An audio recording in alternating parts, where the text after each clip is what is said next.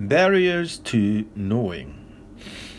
To know means to be silent, utterly silent, so you can hear the still small voice within.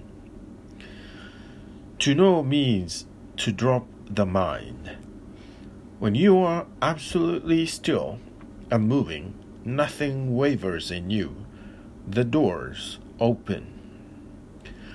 You are part of this mysterious existence. You know it by becoming part of it, by becoming a participant in it. That is knowing. Knowledge. What is the difference between knowledge and knowing?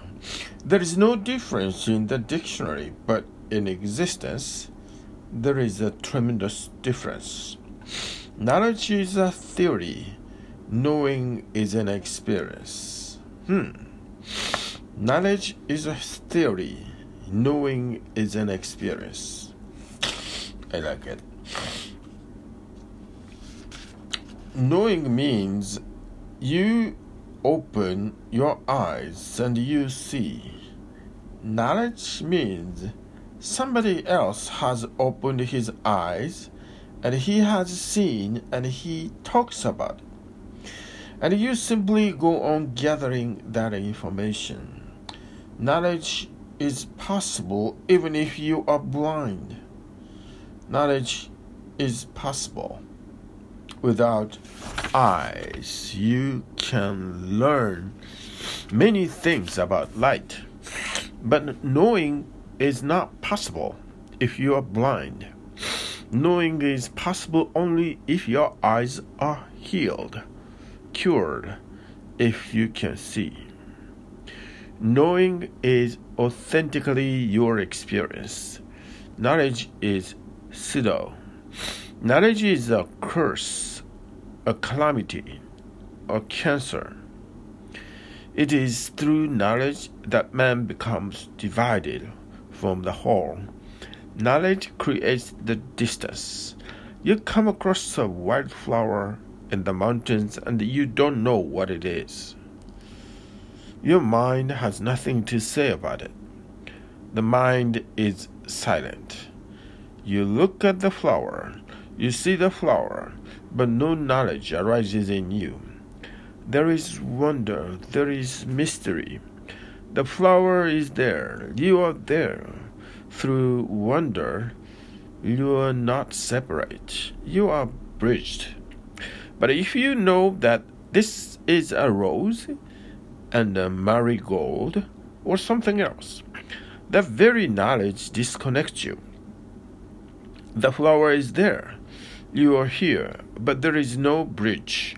You know, knowledge creates distance. The more you know, the bigger the distance. The less you know, the lesser the distance. If you are in a moment of not knowing, there is no distance. You are bridged. You fall in love with a woman or a man.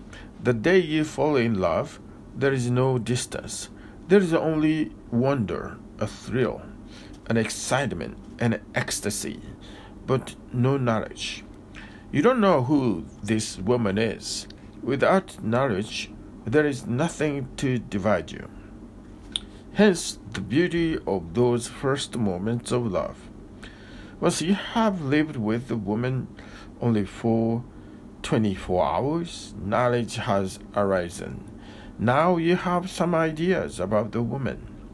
You know who she is. There is an image. 24 hours have created a past. Those 24 hours have left marks on the mind. You look at the same woman, there is no longer the same mystery. You are coming down the hill. The peak is lost. To understand this is to understand much. To understand that knowledge devises. Devise. To understand that knowledge divides, knowledge creates distance, is to understand the very secret of meditation. Meditation is a state of not knowing. Meditation is pure space, undisturbed by knowledge. Yes, the biblical story is true. The man has fallen through knowledge by eating the fruit of the tree of knowledge. No other scripture of the world surpassed that. That parable is the last word. No other parable has reached to that height and that insight. It looks so illogical that man has fallen through knowledge. It looks illogical because logic is part of knowledge. Logic is all in support of knowledge. It looks illogical because logic is the root cause of a man's fall. A man who is absolutely logical, absolutely sane, always sane, never allows any illogic in his life, is a madman. Sanity needs to be balanced by insanity. Logic needs to be balanced by illogic. The opposites meet the balance. A man who is just rational is unreasonable. He will miss much. In fact, he will go on missing all that is beautiful and all that is true. He will collect trivia. His life will be a mundane life. He will be a worldly man. That biblical parable has immense insight. Why has the man fallen through knowledge? Because knowledge eh, creates distance, because knowledge creates I and you, I and thou. Because knowledge creates subject and object, the knower and the known, the observer and the observed. Knowledge is basically schizophrenic.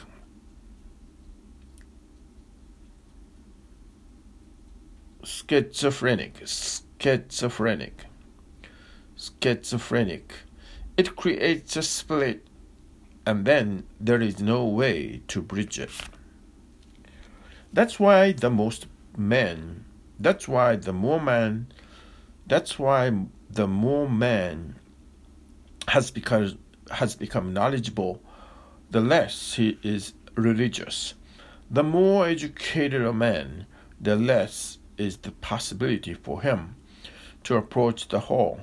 Jesus is right when he says, Only children will be to enter into my kingdom.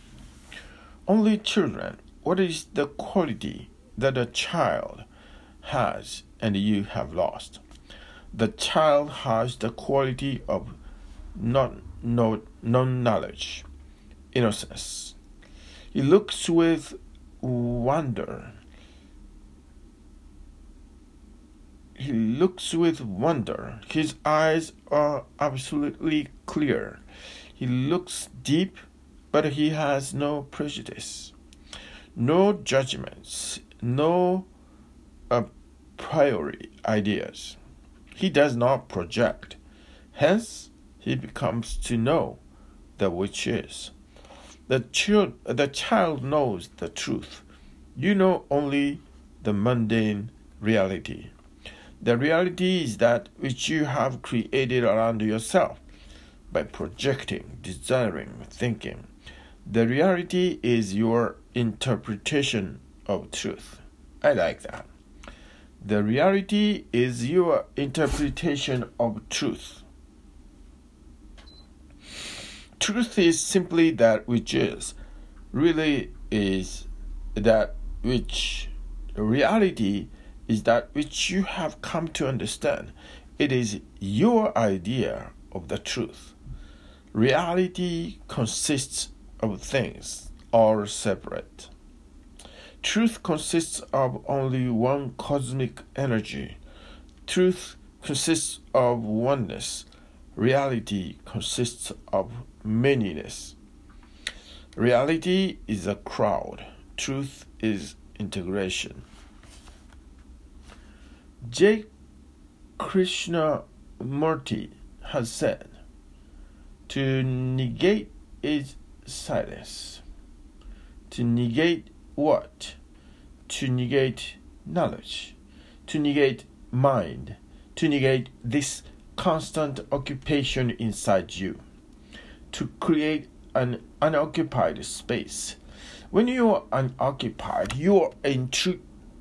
When you are uncop, when you are uncop, when you are uncop, when you are unoccupied, you are in tune with the whole. When you are occupied, you have fallen out of tune. Hence, whenever it happens that you can attain a moment of silence, there is immense joy. In that moment, life has significance. In that moment, life has a grander grandeur beyond words. In that moment, life is a dance. In that moment, if even death comes, it will be a dance and a celebration because that moment knows nothing but joy. That moment is joyous, it is blissful. Knowledge has to be negated, but not because I'm saying so, or because J. Krishnamurti says so, or because Gautama Buddha had said so. If you negate because I'm saying so, then you will negate your knowledge, and whatsoever I'm saying will become your knowledge. In its place, you will substitute it. Then whatsoever I say becomes your knowledge, and you start clinging to it you throw out your old idols and you replace them with new ones. But it is the same game played with new words, new ideas, new thoughts. Then, how to negate knowledge? Not with other knowledge, just seeing that knowledge creates distance just seeing into this fact intensely, totally, is enough. Oh, not that you have to replace it with something else. That intensity is fire. That intensity will reduce your knowledge to ashes. That intensity is enough. That intensity is what is known as insight. Insight will burn your knowledge and it will not be replaced by other knowledge.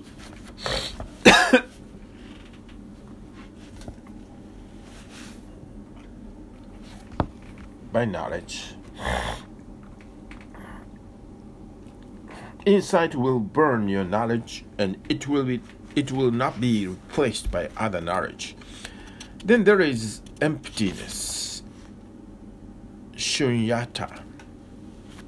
Shunyata. Then there is nothingness. Because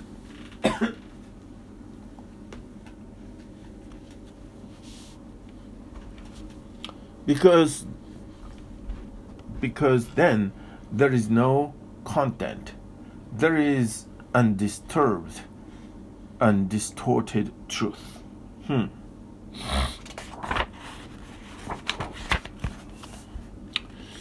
you have to see that you have to see what I'm saying. You're not to learn what I'm saying. Here, listening to me, don't start collecting knowledge. Here, don't start holding. Listening to me should be an experiment in insight.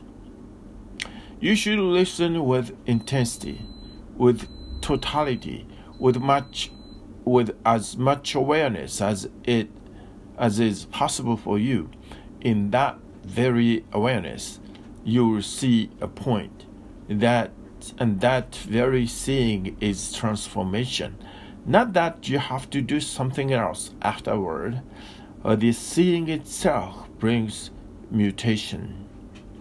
If some effort is needed, that simply shows you missed. If you come tomorrow and ask me, I haven't understood that knowledge is a curse. That knowledge creates distance. Now, how to drop it? Then you missed it. If the question how arises, if the question how arises, then you missed. The how cannot arise because the how is asking for more knowledge. The how is asking for methods, techniques, what should be done. Huh, it's deep, isn't it? Okay.